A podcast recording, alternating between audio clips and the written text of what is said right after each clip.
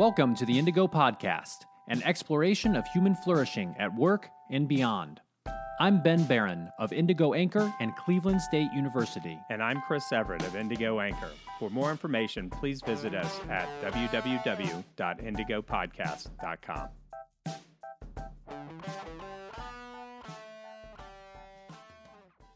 All right, so today's episode is titled This Fall Will Be a COVID Nightmare. or will it? Or will it? That is the big question, right? We've all been wondering. And today we're going to talk about how pandemics end, medically versus socially. We're going to talk about the psychology of exhaustion and self control. And we're going to talk about the role of organizations and leaders as we move forward. So, why don't we just jump right into this and let's start with that first one, which is how the heck do these pandemics even end? If are there any things that we can learn when we look at the history of civilization with regard to pandemics? Yeah, so we've all seen tons of articles out if you're into reading journalism type stuff about, you know, COVID you may be through with COVID, but COVID's not through with you. Or there's a there's a bunch of different types of those types of titles, which really divides that, like we're talking about, that pandemics do end. Uh, but mm-hmm. the, there's two tranches of this what medically and then socially. Yeah, there's a big difference there. So, that, that medical end to a pandemic is when the disease is eradicated, when it's gone from the population, or at least gone to the extent that, at which it's not going to propagate any farther than it or further than it does, um, or than than the people who have it. So you know, this a good example of this, and kind of one of the only examples uh, is polio. And we're we're pulling from an article that we'll link to in the New York Times, which is talking about how pandemics end, and it, it does a good job of talking through the historical um, examples of of these different instances. But the medical end with polio was, you know, they created a vaccine. That vaccine works really, really well. You only have to administer it once, and you are vaccinated for a lifetime. Uh, polio, apparently, you can't get that from animals. Uh, and uh, you know, so that that was a medical end. Um, polio has been uh, virtually eradicated from the planet. So medically gone. But right. that's not the whole story. There's a social end to pandemics as well. What's that all about, Chris? Well, it's where you just decide it's over. You know, you find a nice bucket of sand. It's you... over because I say it's over and I want to go to the movie theater. well, like every vacation I ever went on as a kid, where my mom at her wits' end pulls over, this vacation is over. was that like like on the way or to or from the vacation? yeah. Oh, my poor mom. Oh my gosh. That's right. I mean, but but what's interesting is this article in the New York Times talks about how most of of the pandemics that we've experienced as a, as uh, civilizations have ended actually more of the social way, which is just like you said, people get sick of it. They get sick of the restrictions. Well, just... to, to be fair, a lot of the pandemics happened when there wasn't a whole lot of science that could have staved it off, right? That, that is that is true. That is true, and, right? And so, and with lack of any tools, you say, "Well, I, you know, close your eyes and plug your nose. We're jumping, right? We're going for it. Yeah. Um, yeah, exactly. So, you know, but people do get sick of having to do certain things that are different to them. And I think we're starting to see some of this. At least I am, right? When we among our friends and our our family members perhaps, uh, people are ready to go back to normal. And and that I, I can't argue with that instinct or that desire. And we'll talk more about that later in the episode. But people just kind of want to go back to these normal routines. We're starting to see that many states and municipalities are starting to open up, quote unquote, and have their restaurants and other types of places um, be open for business. And you know, I, I, think that's part of this social ending to the pandemic. And uh, but but it's it's it's kind of like we're just acting that it's over. But right, but, so but the medical part isn't over. Right. Well, this is the thing. no matter what you or your numbskull neighbors have to say. Oh, the numbskulls. That COVID doesn't give a rip. Co- it's he's like the honey badger. the honey badger. I knew you were going to say it. yes. he Can walk backwards and he eats snakes, right? Like this we're, thing. We're this, gonna have to post a link to that so people know what we're talking about. Oh yeah, yeah, yeah. Not not. Um. Anyway, we'll do it. So so everybody sits out there and says, "Well, this is what you shouldn't do," or "This is what you should do." And it became really challenging because the communication around this was a little bit disjointed. Um, a, a little bit. Different states had, you know, better quality of communication and all that kind of stuff.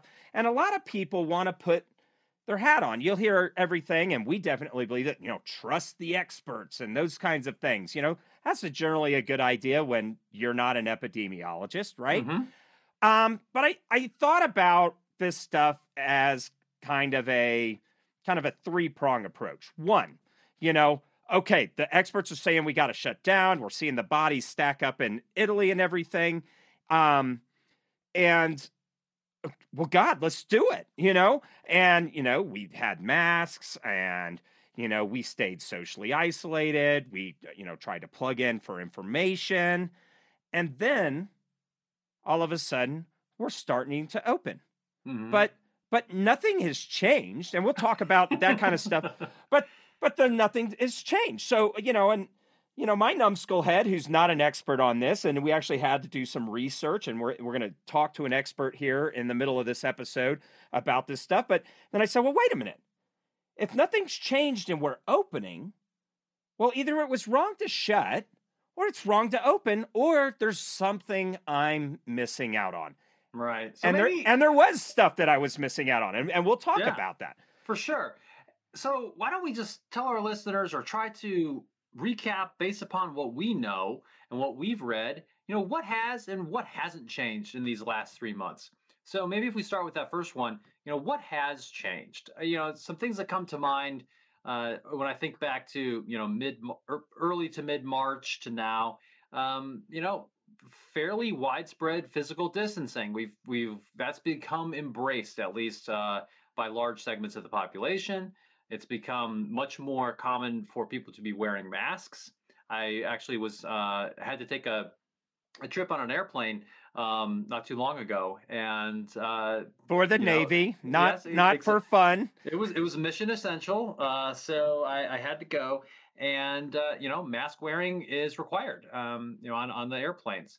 Um, and you know, I think maybe we're seeing some better hygiene. You know, I've always been a little bit of a um, maybe overactive uh, hand washer, but it seems like you know people are are taking that more seriously. Uh, certainly less travel. You know, um, yeah, that, that's still the case. Uh, what else has changed? Well, I mean, all these businesses have shut. I mean, there's no demand for their services, and and lots yeah. of times they couldn't legally stay open. Right. Um, I mean, there's kind of starting to now. Um, and uh, there's been some modest innovations in treatment. A lot of it anecdotal because it's hard to get the studies. Um, exactly. My yeah. pa- my pants don't fit anymore, and my my liver is probably damaged. I don't know. so, so you went you went that route during during the lockdown, huh? Well, what else are you gonna do at nine a.m. You know. you mean aside from work at, working out? Uh, yeah.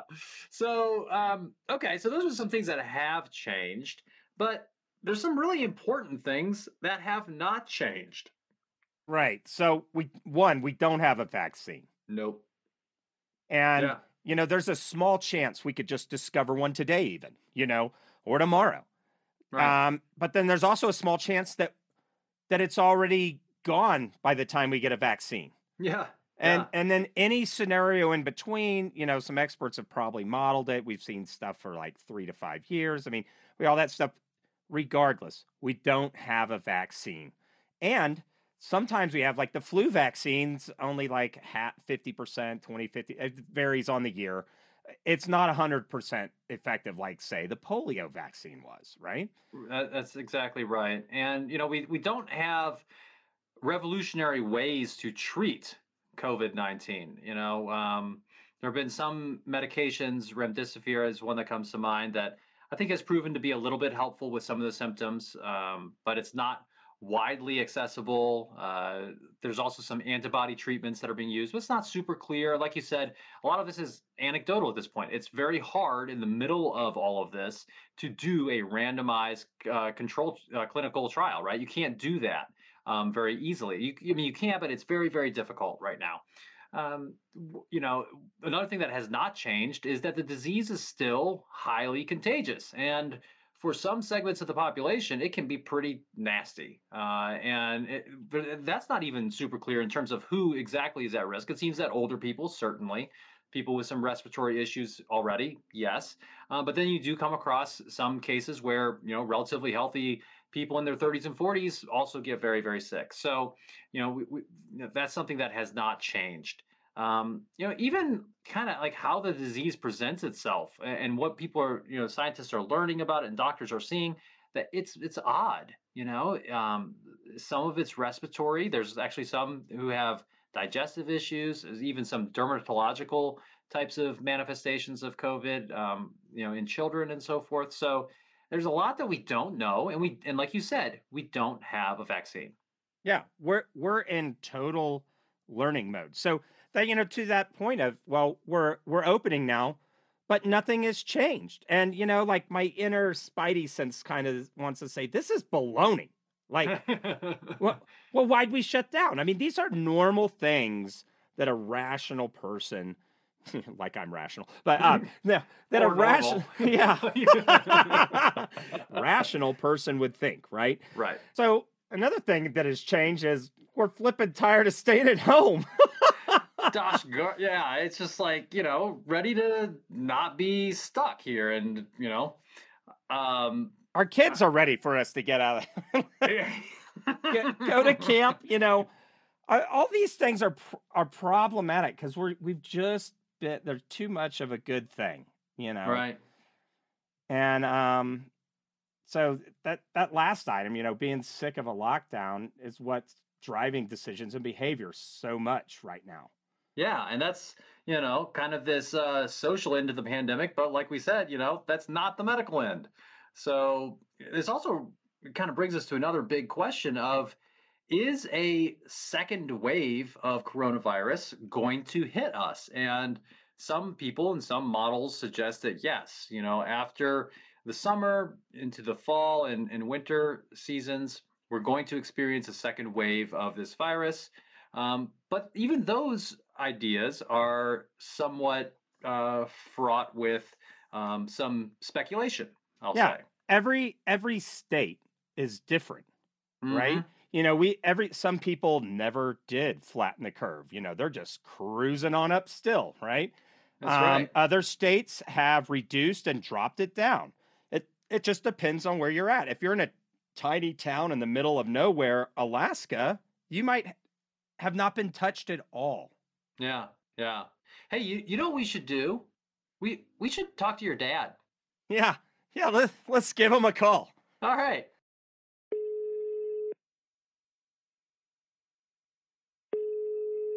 All right. Hey, Dad, are you there?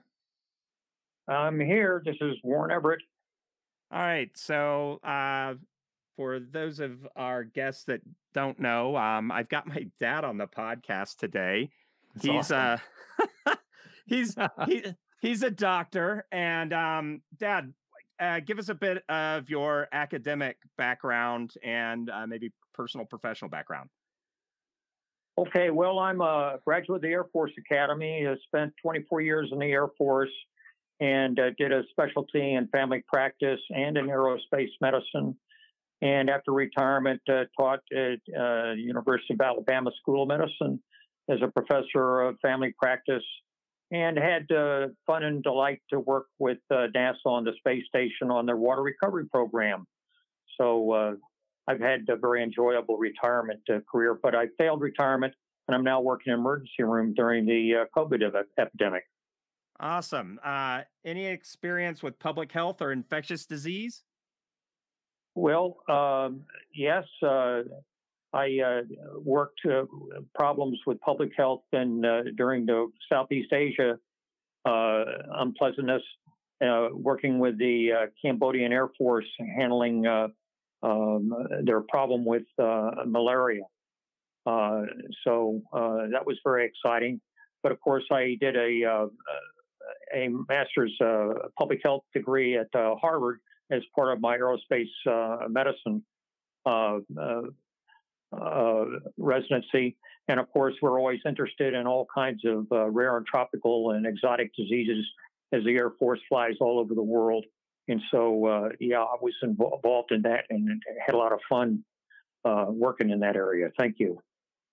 Awesome. Yeah, I know. Total leading question, but um, I think it's important to highlight that experience. So, so Dad, uh, Ben and I, in prepping for this episode, we're just talking about um, well, what's what's going on here? Um, it almost seems like you know maybe there should be some more discipline around communication around a project plan and and it's you know we read a lot in the news and you know new york times atlantic on, on television eh, you know all this stuff is so much uh, to put together that you know i said hey we should call my dad and and get his his take on some of this stuff so um dad how does somebody decide to shut down a country um, or place uh, based on a disease?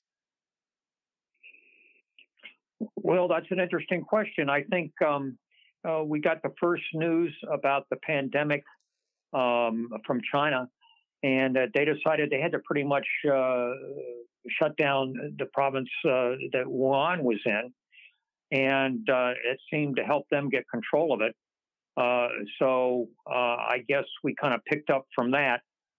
It was very hard for us to understand um, the intelligence coming out of uh, China, and then it hit Italy and Western Europe and landed in our shores pretty much about the same time.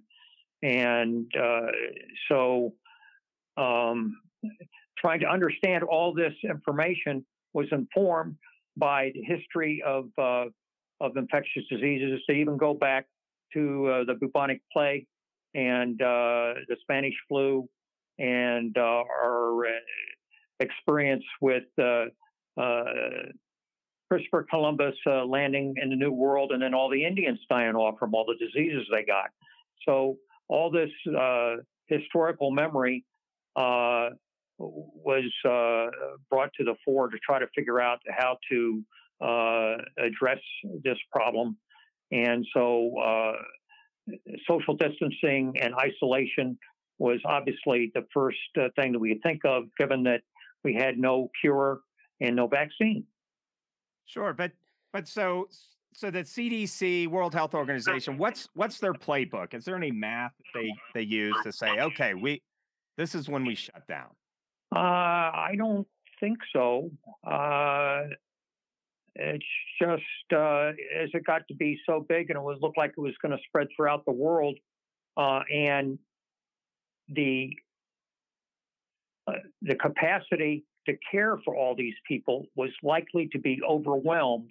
They said we need to slow it down, and the only immediate um, uh, strategy you had to do that was uh, isolation, uh, and that could slow it down very rapidly and keep it to a uh, uh a level that the uh, healthcare community could respond within the capacity they had at that time, and it gave them time to expand the capacity. Great. So I guess I'll I'll jump in here, and uh, you know, I guess one question that we're wrestling with right now is it seems like people are acting like there isn't a pandemic. At least when I, you know, hear people talk or I go out in public, it seems like people are starting to be relaxed. And uh, you know, uh, what's your take on on that? Like, why are people doing that? And do you think that it's it's sustainable for people uh, for our society to be locked down? I I think it's um, uh, more informed to consider uh, there's different parts of societies. You know, when I see uh, patients in the, uh, the emergency room, uh, they all have different takes on what their risk and what they're willing to do. And so uh, uh, like the United States, is a very large society. Uh, currently, I'm in North Dakota. That's a very rural place. It's an entirely different environment than uh, downtown uh, New York City and in Manhattan. And so each uh, community is going to have to assess what their risk is and a proper approach for that particular community. Uh, so uh, it's not a one size fit, fits all. for some diseases, there's always one treatment. You know, for strep throat, it's just one treatment. Okay. but in this case, uh, you're talking about treating a whole population, and uh, with no vaccine or something, eh, you're going to have to do different things at different places. And if you have an isolated community with uh, uh no interaction with the rest of the world, doesn't make any sense to do anything. Um, and so uh, it has to be decided on a local basis, in my view. All right. So, what what's a rule of thumb if you're local or if you're a company or a leader in charge of a group of people, and you, what what kind of rule of thumb would you recommend for somebody to think of, a heuristic, if you will, on this stuff? Well, I was, um, uh, you know, we've had a lot of coronaviruses in the uh, uh, food processing with chicken plants and porks and things like that. Uh, they can wear a face mask and rubber gloves and all that kind of stuff. But uh, they found out that the coronavirus uh, was just a, a, real mess in that that plant, uh, and, and, but they did everything in the plant to take care of it. But the people are getting coronavirus because they'd all packed as six people into a car and they got it uh, commuting to and from the plant. So, so sometimes it's complicated. And, and of course, uh, well, what can the plant do about uh, uh working with the, uh, the, the, the, commute? Um, uh, and, and, of course, they got to keep the food processing going, or else we won't get any food. And so there's a lot of people depend on them. And so the solution has got to be fine tuned uh, to the problem uh, uh, where you're at. Um, there was uh, no social distancing or anything in the uh, South Dakota, and yet they had these little hotspots of the food processing plants. And of course, they couldn't uh, shut those down because the whole country was depending on uh, on the meat that was coming through them. Uh, and and uh, there was a lot of criticism about that, but it just wasn't the workers; it was everybody else in the country have to think about. And so it's a nuanced answer. Yeah, you know, one thing that uh, we we've been hearing a lot about that um, is vaccines, and you had mentioned you had alluded to it in one of your answers a, a few minutes ago. Um, you know, what are your thoughts about the probability of a vaccine actually being developed and it, it perhaps working or not working um, for the folks who need it the most?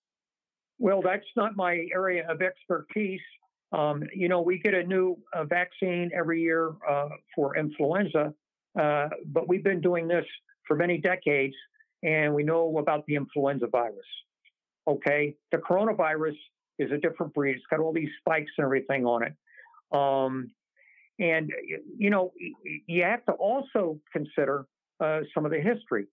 Uh, in the Spanish flu uh, uh in 1918, uh, it started out was pretty uh, wasn't much to say, say about. It. it actually mutated and got more deadly okay? So we have to watch this coronavirus. It's going around. It's mutating. Some of the things are changing. Uh, maybe it'll get more deadly maybe it'll get less deadly. And as it mutates is that going to change uh, how you have to do the uh, the vaccine? Uh, currently there my understanding is the vaccine is uh, concentrating on the spikes, which they think won't mutate. Um, but we'll have to see because it's the nature of, uh, you know, Mother Nature. Uh, there's mutations all the time. And of course, what we think will happening right now, we don't know. Things could change. And so a lot of these things are unknown. And so we have to keep an open mind about them. And uh, I don't know that eh, you can predict the future very well. I think you ought to be skeptical about about the future. I'll hope for the best, but plan for the worst. All right, so let let's talk about project management of this stuff. Okay, we're hearing stuff out of China. We see the devastating imagery coming out of Italy and all that kind of stuff. You know, one of the the math pieces that's mentioned is the R R value, right? What what is the R value?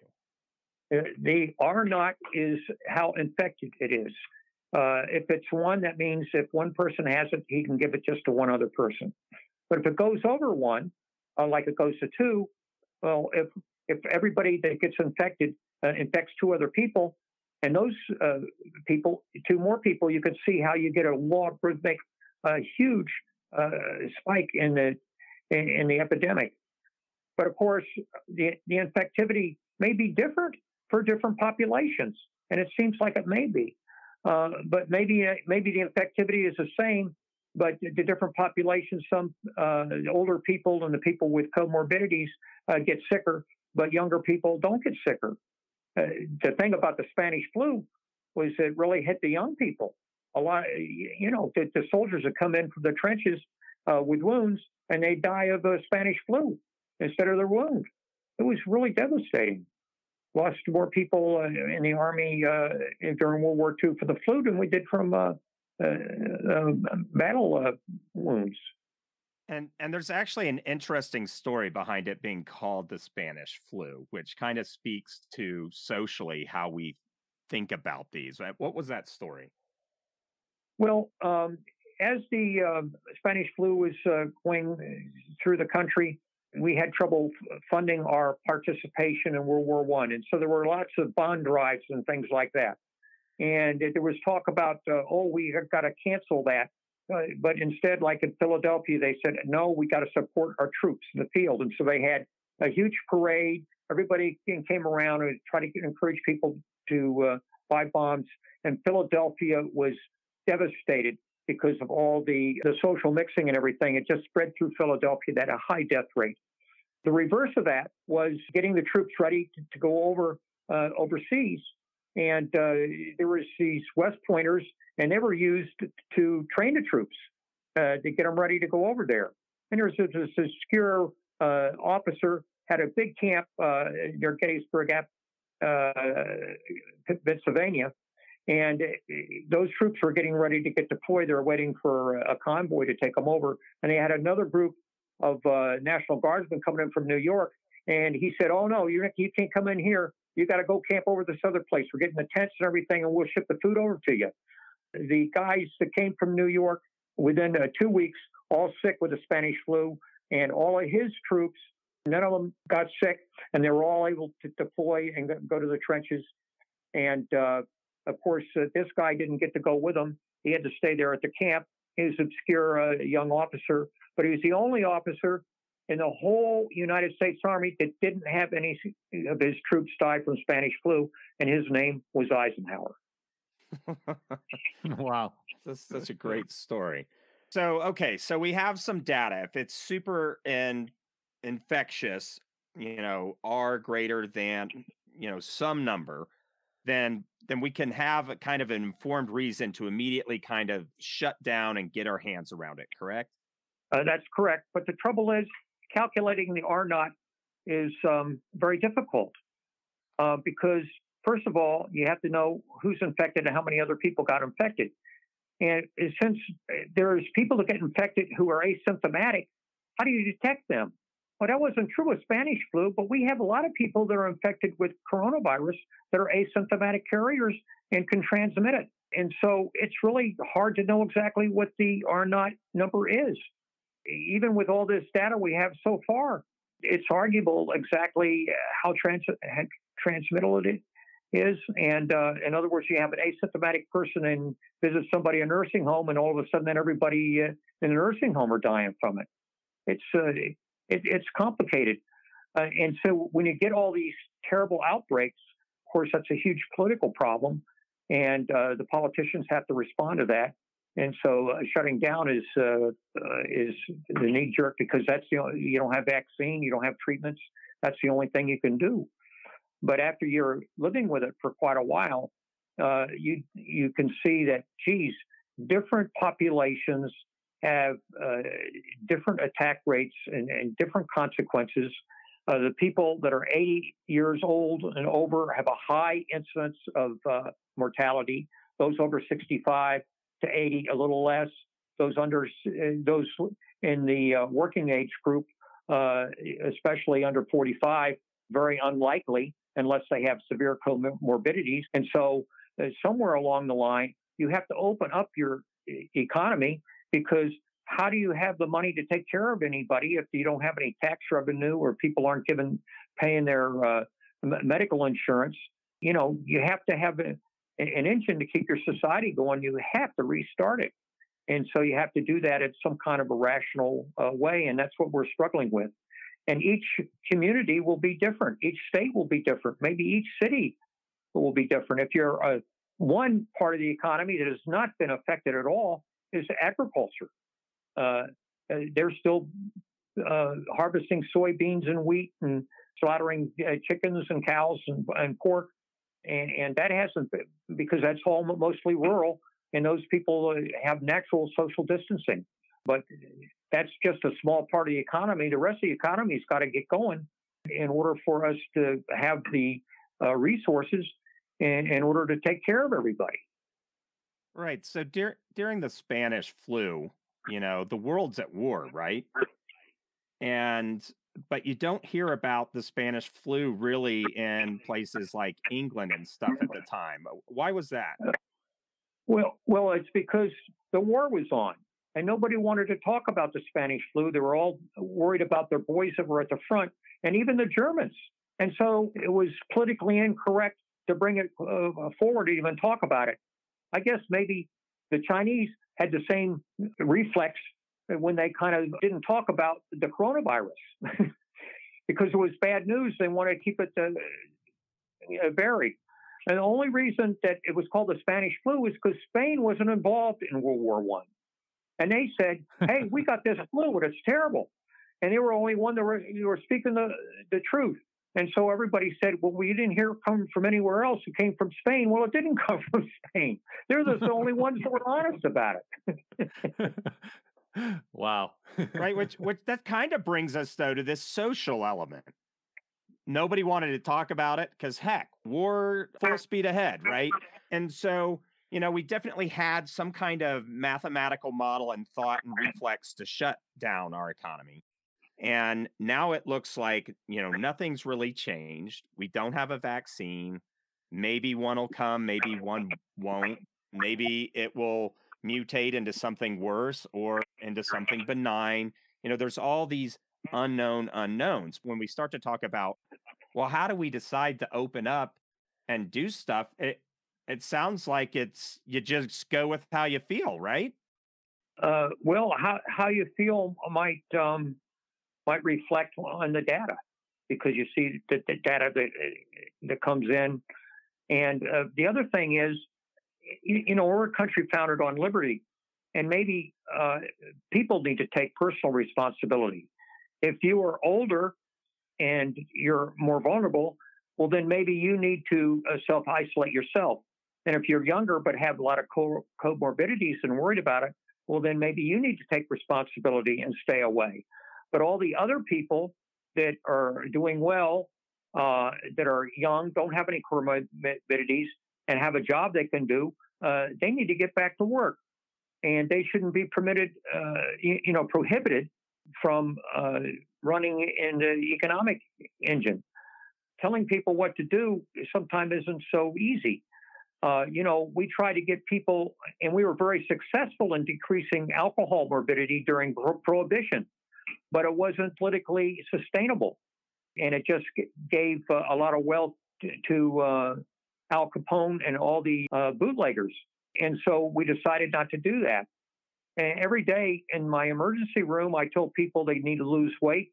They need to watch their diet to keep their diabetes under control. They need to stop uh, using uh, heroin or uh, other illicit drugs, or stop smoking. And uh, mostly they tell me to just drop dead. Uh, they want to do what they want to do. The few who will get better because they do exactly what I say, but uh, most people just decide they want to do what they want to do, or at least that's what it seems like to me. because the only ones I see coming back to my emergency rooms are the ones that don't do what I tell them to do, and the other ones disappear. I never see them again. so, so uh, uh, I, I, I, think putting um, personal responsibility and uh, leaving the judgment up to uh, the uh, people who own the businesses and uh, whatnot, I, I think that's legitimate because I think it's hard for the government to know everything and to be able to boss everybody around and to tell them what to do. So you were talking about personal responsibility and personal decision making with regard to risk and so forth. And I think it kind of raises an interesting moral question potentially. You know, let's imagine you have an older person, maybe this person also has some other comorbidities that would make this person more at risk for contracting coronavirus and uh, and, and not faring well if they if they did contract it. Um, you know, what would you say to that person about them putting themselves at risk by maybe going mm-hmm. to their grandkid's birthday party or something like that? Well, I I would advise against it, but um, you know, some people will decide to do that anyway, and their and uh, their feeling would be, well, geez, I'm 80 years old. Uh, my parents didn't live to be this old. I only uh, probably have a few more years left anyway, and I just want to live it the way I want to live. And it, I think that's a legitimate uh, thing for them to do. Uh, called freedom. Interesting. So, Dad, before we wrap up, what is there any piece to the conversation that's being had nationally about uh, COVID or that you see in the professional dialogue that's happening that you think is kind of missing from the national public discussion? Well, uh, among physicians, uh, we're interested in the development of uh, what medicines might work. Uh, uh, COVID is very interesting. It's very similar to Spanish flu in that the it isn't the infection that's the problem; it's the cytokine storm which which means the kind of you can think of as the allergic reaction or the immunologic reaction uh, to the virus that causes all the disease. Uh, and so um, anti-inflammatories and or things are thought to maybe that's where we got into this uh, uh, Plaquenil that uh, that uh, President Trump says he takes once a month. Uh, that's kind of an anti-inflammatory. There's no evidence that it works, but the thought that if you could use some kind of anti-inflammatory, that might well uh, stop this cytokine storm, which was a problem with Spanish flu and is also the problem with the coronavirus. But we hope there'll be some developments there, but it's very difficult to do uh, clinical trials because you have to get people in the placebo arm and in the treatment arm, and then they have to be similar patients in order for you to, and it's and in the hurly burly and craziness of the overwhelming pandemic, setting up these studies is very difficult.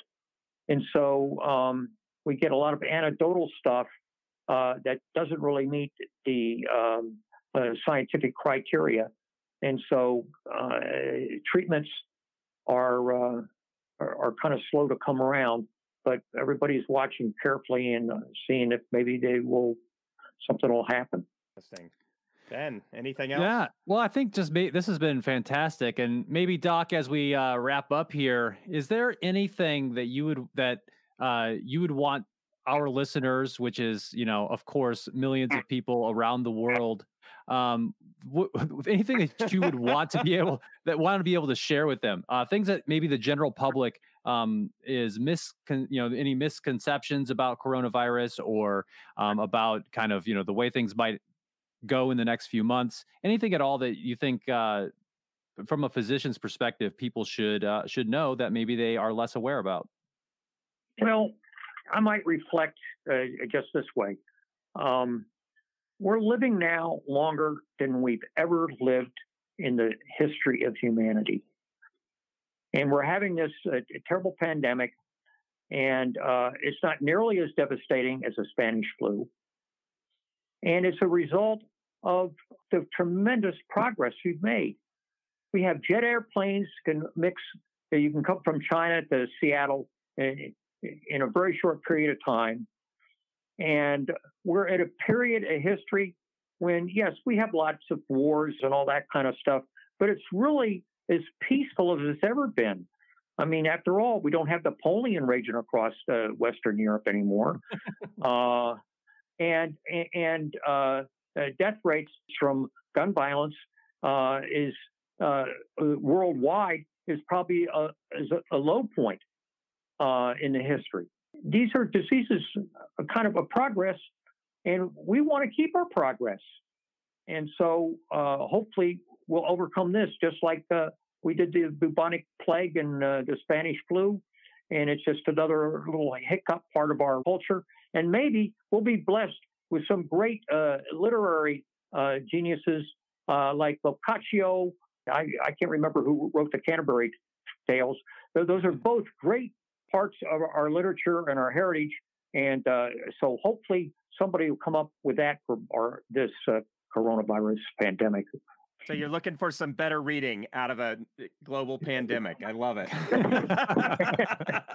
I love the optimism. Awesome. Thank you so much. Okay. Bye now. Bye. Okay. Well, you know, I never thought we would uh, interview my dad on our podcast, but I'm glad we did. he's, a, he's a pretty good guy. Um, That's right. So now that we've kind of gotten his perspective on a variety of issues related to coronavirus and and public health, um, I, I think another issue that we need to explore here going back to that idea of a social end to a pandemic and us just being sick of lockdown is this idea of the whole psychology behind exhaustion and self control. Uh, and it turns out there's quite a bit of research in the world of psychology that tells us a little bit about how self control works and what we call self regulation. And what it seems to suggest is that this is a limited resource, you know, that self control in some ways resembles a muscle. And, you know, if you've uh, ever used any of your muscles for an extended period of time, uh, you know that you get tired, right? And yeah, muscle failure. It happens. Yeah, exactly.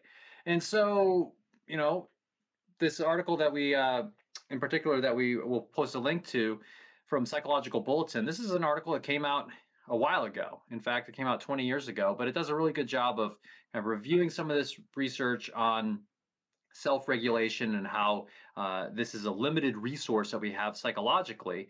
Uh, you know, it, it suggests that, uh, and I'll just quote from the abstract. They say the authors conclude that the executive component of the of the self, in particular inhibition, relies on a limited consumable resource. So, just to break that down into to plain English, you know, we have these instincts, we have these drives, we have these routines, and when those are disrupted, we have to exert more cognitive effort right? You think about it like it, let's take like one of your basic things that you do every day. Um, do you brush your teeth every day? Yeah, twice a day. twice a day. Wow, amazing, awesome. Now, uh, I mean, I got the Sonicare. It's got the I, you know thirty seconds per. I love I, it. You know, I, I uh, we have not shared this with each other, but I have the Sonicare as well. That's amazing. Um, uh. So anyway, if you uh, but imagine, so I'm right-handed, as are you. Um, imagine if you had to just do that with your left hand tomorrow and for you know for a, a, long time. It takes a lot more cognitive effort to do that because you're having to uh, you know position your hand in a certain way and think about it more. Everything is much more deliberate. And that's a lot of what we've been going through over these past three months. We've had to think more about what we're doing and it's exhausting. And so we just get tired. And i think we're seeing a lot of tiredness in our friends in our family members. And it's just like, you know what? I'm I'm ready to go to the park. I'm ready to go to the restaurant. Those types of things. Yeah, and so, you know, where we talk there's a social end and every other pandemic has just ended with people deciding to move on, right? Um, you know, there's some other like, you know, SARS had a different plan. There's a containment, contact tracing. There, you know, there's some of those things. But stuff that I've seen in my friends is virtual virtue signaling. Mm. With regard to coronavirus. Right, right. Do you have, oh, you don't have N95 masks. You did a homemade mask. Oh, I don't, I don't know if that's medically preferred. Well, I, they they had run out. Oh, okay. I guess you get a pass then. Um, like these imaginary rules. um, to to uh, all kinds of different judging behaviors as different families go through. But you know, like we discussed with my dad, you know, there's a certain factor that kicks public health policy into place and we have start lockdowns you know somebody makes that call at some point we begin to get our arms around it.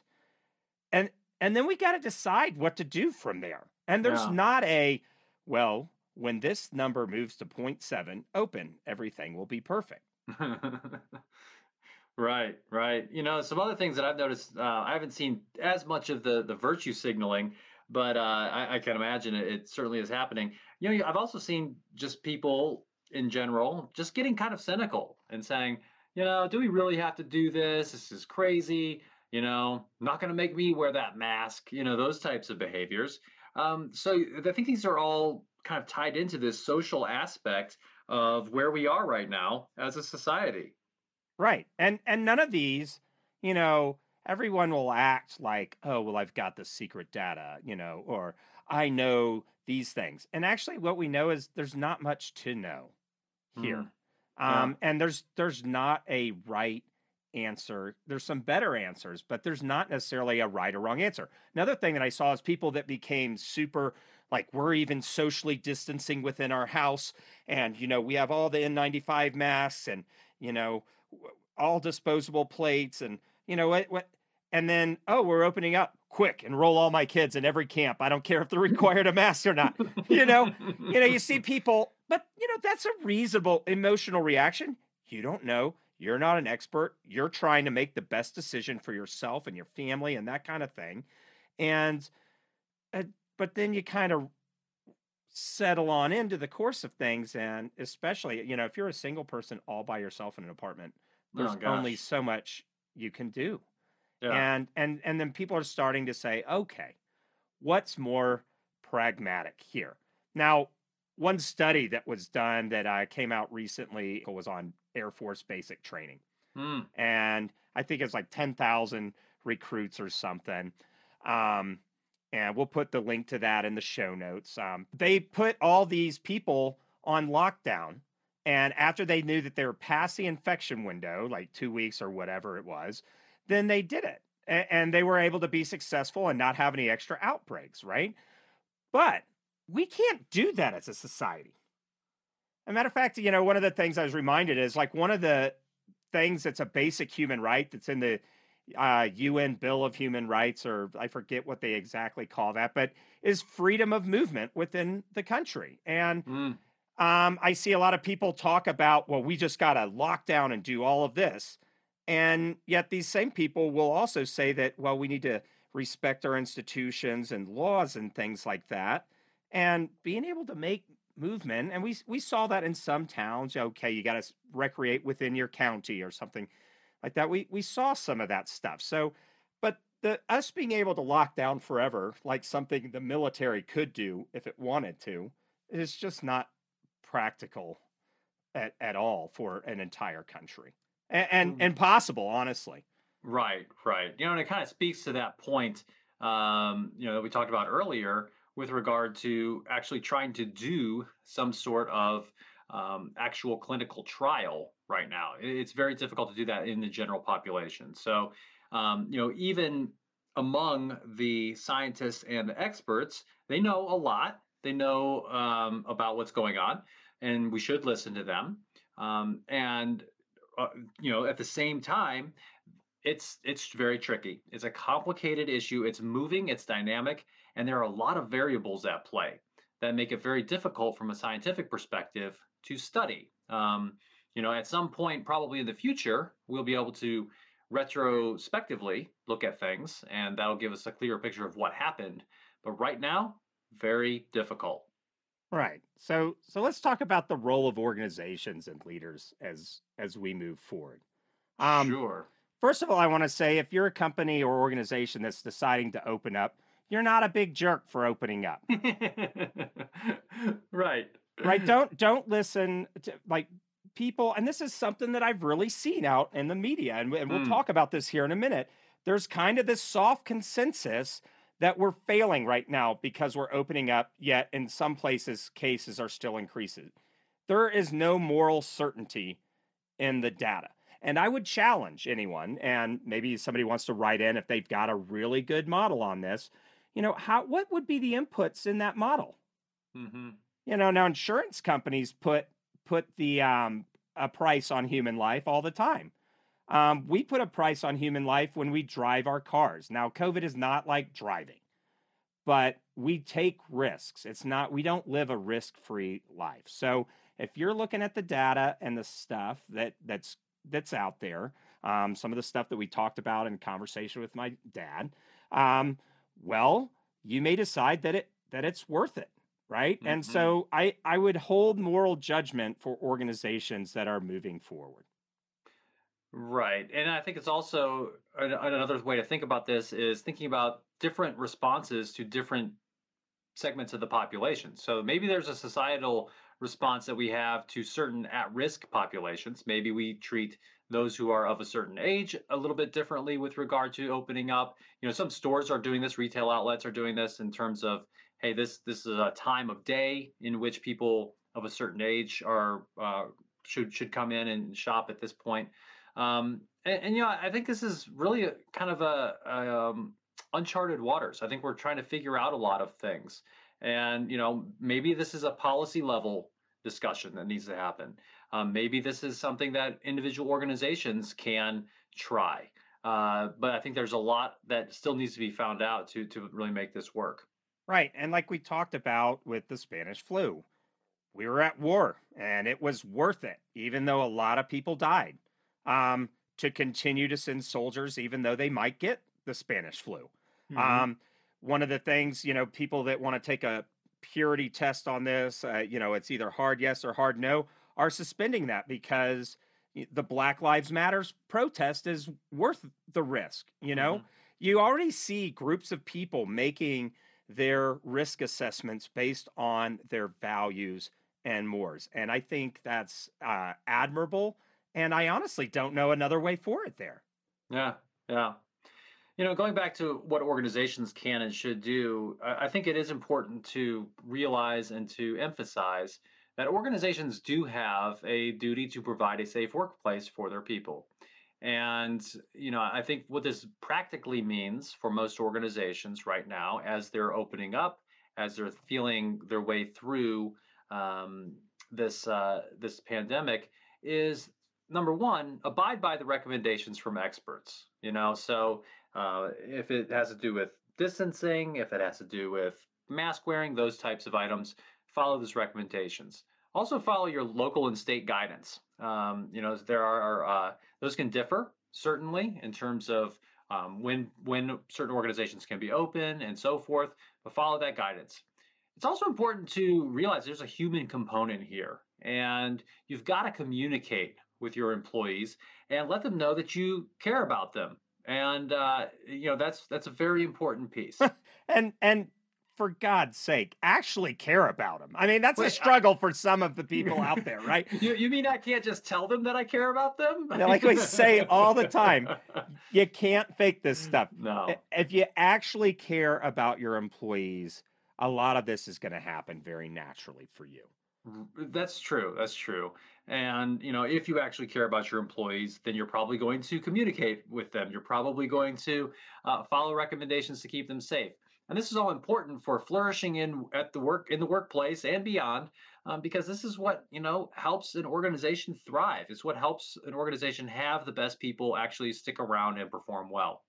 Yeah, and leaders need to be ready to deal with the questions that are going to come up mm-hmm. from your workforce. Um, exploring alternate uh, work arrangements. Um, some people might not be able to come back, childcare stuff, or or just not feeling safe this would be an opportunity to take, you know, what did we learn from the last three months about driving productivity, managing people remotely, and mm-hmm. and maybe flexing those new muscles and, and continuing some of that if you can.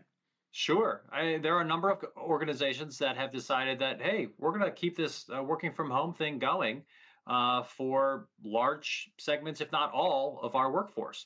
And that is a plausible path forward, depending on what uh, what your organization does. So, you know, think back to the, you know March and all the things we've learned.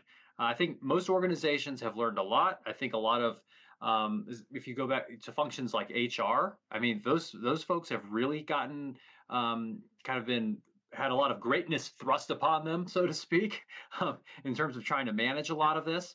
Uh, so it's important to learn from all that and become a better organization because of this. Become more resilient. Right, and and there's a lot of social polarization around what's a pandemic that doesn't give a rip, right? Mm.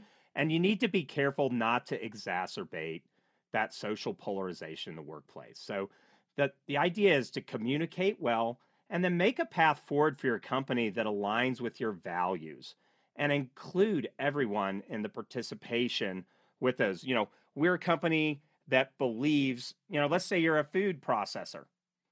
We feed the nation and we are an essential service. We must stay open. We will mm-hmm. endeavor to uh, make this a safe workplace, but we need your help at home, you know, to make this a safe workplace as well. Um, that those kinds of items, and, and and make your communication about opening about this is how we view the situation. This is how we evaluate risk. This is, you know, why we find this acceptable to move forward rather than a, a in-group out-group kind of social stance uh, I, this should not be about that kind of thing that's right. That's right. And you know, the last thing that I think we want to address here is that you know the way that this topic of dealing with the pandemic, of what you know shoulda, woulda, could have been done, uh, has been treated by the media in a fairly um, polarized way, I'll say, right? Um, and you know, some of it is is what you you called premeditated moralizing. You know, saying that if uh, you know the, if you don't think this way, then you are a bad person and you are wrong. And I, I think there's which there's lots of lots of times that that's true, right? Exactly. You know, are, right? like if you're still into the flat Earth thing, I I don't know what to say to you, buddy. You know. but but this isn't one of those times okay no. so and we we see in any organization would struggle with responding to this kind of pandemic have there been flubs all over the place could it been better sure but i specifically see this now there's almost a soft um a soft consensus that because we're opening up we're absolute failures uh, all over the place, right? Yeah, so that brings us to this article that is in the Atlantic, and you know we read the Atlantic and we like the Atlantic. Uh, some great stuff in there. Um, but this this is an article that was posted a couple days ago. It's called "The Virus Will Win." Americans are pretending that the pandemic is over. It certainly is not. And this kind of speaks to what we were talking about with this idea of there being a social end to the pandemic and yet it is not medically over. And we agree with that, don't we?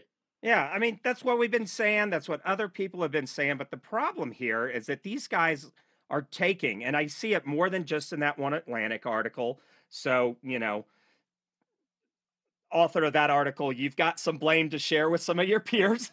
but but you're taking a polemical approach that lacks focus on what is a morally defensible way forward.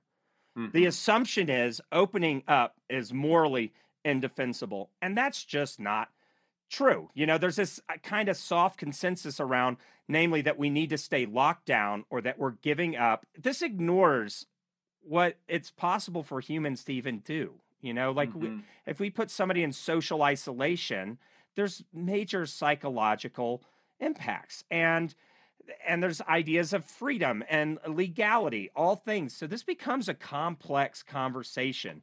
And to s- sit on that kind of perspective is I I can't get behind that thinking at all. Yeah, and you know, there I, I thought the article was actually this one in the Atlantic. Again, we'll post a link to that in the show notes. But um, you know, there's some good points here about you know what has happened and how people are behaving and so forth. Uh, but the, the troubling thing, and this we've seen this kind of in you know in, in other aspects of the media as well, is what I'll quote from here in the uh, the last part of the article, uh, where the author writes. Uh, thanks to the efforts of millions of people, we were close to a great success story. But because of the failures of Trump and Chauvin, of the CDC and the WHO, of public health experts and Fox, Fox News hosts, we are instead likely to give up and tolerate that hundreds of thousands of our fellow citizens will die needless deaths. Pandemics reveal the true state of a society. Ours has come up badly wanting. And I, I feel like that kind of you know takes this the, the argument away for it takes a lot of the steam out of the argument really because it's it's it's suggesting that you know it's laying all this blame on these different entities when we don't actually know the counterfactual we don't know ex- actually what would have happened and you know I, I just don't think that that's a fair way to think about this whole issue now, to be fair in that article, he says, hey, listen, there's probably like 30 things that might get the blame here. Sure. And, and we don't know which one. So, like, to be fair, he like lists out, you know, a bunch of possibilities. But and the, some of them are totally valid. I, will give him that. Yeah, absolutely. Right. But it's this idea that now that we're moving forward, when we don't mm-hmm. know if there's going to be a vaccine, or we can't predict, you know, all of that kind of things Eh, that we're taking a eyes wide open risk management approach to doing that. And then I mean there's all these logistical things you'd have to say like how do you pay for us staying shut down and and all those kinds of things. And and I I think there's a lot of false uh, arguments that are out there. If you open up it's because you hate people and want them to die. Uh, you know, I mean sub iteration on that. Right. Um if you stay closed or if you shut down again, it's because you want to erase the wealth of everybody. You know, these that that does not capture the complexity. It resonates emotionally, but mm-hmm. it just I don't think it's a fair take on this. So it ma- makes for a good headline. Yeah. But we want to be clear that we believe in the institution of journalism. For sure. Yeah. Yeah. I mean, reporting and the news and transparency, all of these are very important. They are critical to running a productive modern society. Uh, you know, and we're not talking here about the actual fake news that is out there. Um, and when we talk about actual fake news, you know, the, as you put it, this is a website that looks like it's from Ohio, but is run out of St. Petersburg, Russia, right? Yeah, this that's is... that's definitely fake. They may even have the stats of your little league ball game or something, but it's actually not. Yeah, so that's that's a fake news site or or that kind of stuff. But these journalists and journalism organizations, um, they face the same challenges that every organization deals with, namely change itself, and and they meet this challenge with varying degrees of success, mm-hmm. like anybody would. That's right, you know, and uh, I think another aspect of this that affects every organization and every person um, including those in the media, uh, is the, this idea of bias, right? Individual bias and bias, maybe as an aspect of the organizational culture. This is a real thing and it exists. Um, now, some organizations try to deal with this through, for example, training. Um, but the research is fairly, you know, mixed on whether or not training actually helps with bias. Uh, you know, and that's why having dialogue, having, um, you know, uh, some for example, the peer review process in publishing research. These types of items can help. Uh, and these are all just attempts at having a better conversation about these tough issues, these complex issues. And that's a big part of what we're trying to do, even with this podcast. Right. So if, if we've offended any journalists, um, reach out. We're happy to talk to you, happy to let you um, talk about your side of it a little bit. Um, but we just want to say to orgs, as you're looking to open, take care of your employees. Um, mm-hmm. Stay true to your values and don't get lost and some of the emotional sauce that's flying around about this right now. That's right. That's right. So, you know, today we talked about um, this fall, and you know, maybe it'll be a COVID nightmare, or maybe not. I the, the the jury is definitely out on that. We don't really know. It's a uh, continuing uh, nightmare, in my view right? It, it it's it's just it right doing now. what it's going to do, right? That, that, that's right. That's right. And a lot of this is going to come down to individual decisions about risk. Um, we talked about how pandemics end, this idea of a medical versus a social end to pandemics. We talked about the psychology of exhaustion and self control, and how it really seems like we have depleted a lot of our self regulation ability, or at least a lot of people have. And then we concluded with some of these ideas around the role of organizations and leaders as we move forward. Thanks for listening to the Indigo Podcast. If you like this podcast, please consider helping us by rating us on Apple Podcasts or wherever you listen, telling your friends about us, having us on your podcast, or mentioning us on social media. Our website is www.indigopodcast.com, where you can access more information about us and this episode. Thanks again, and we look forward to talking with you again soon.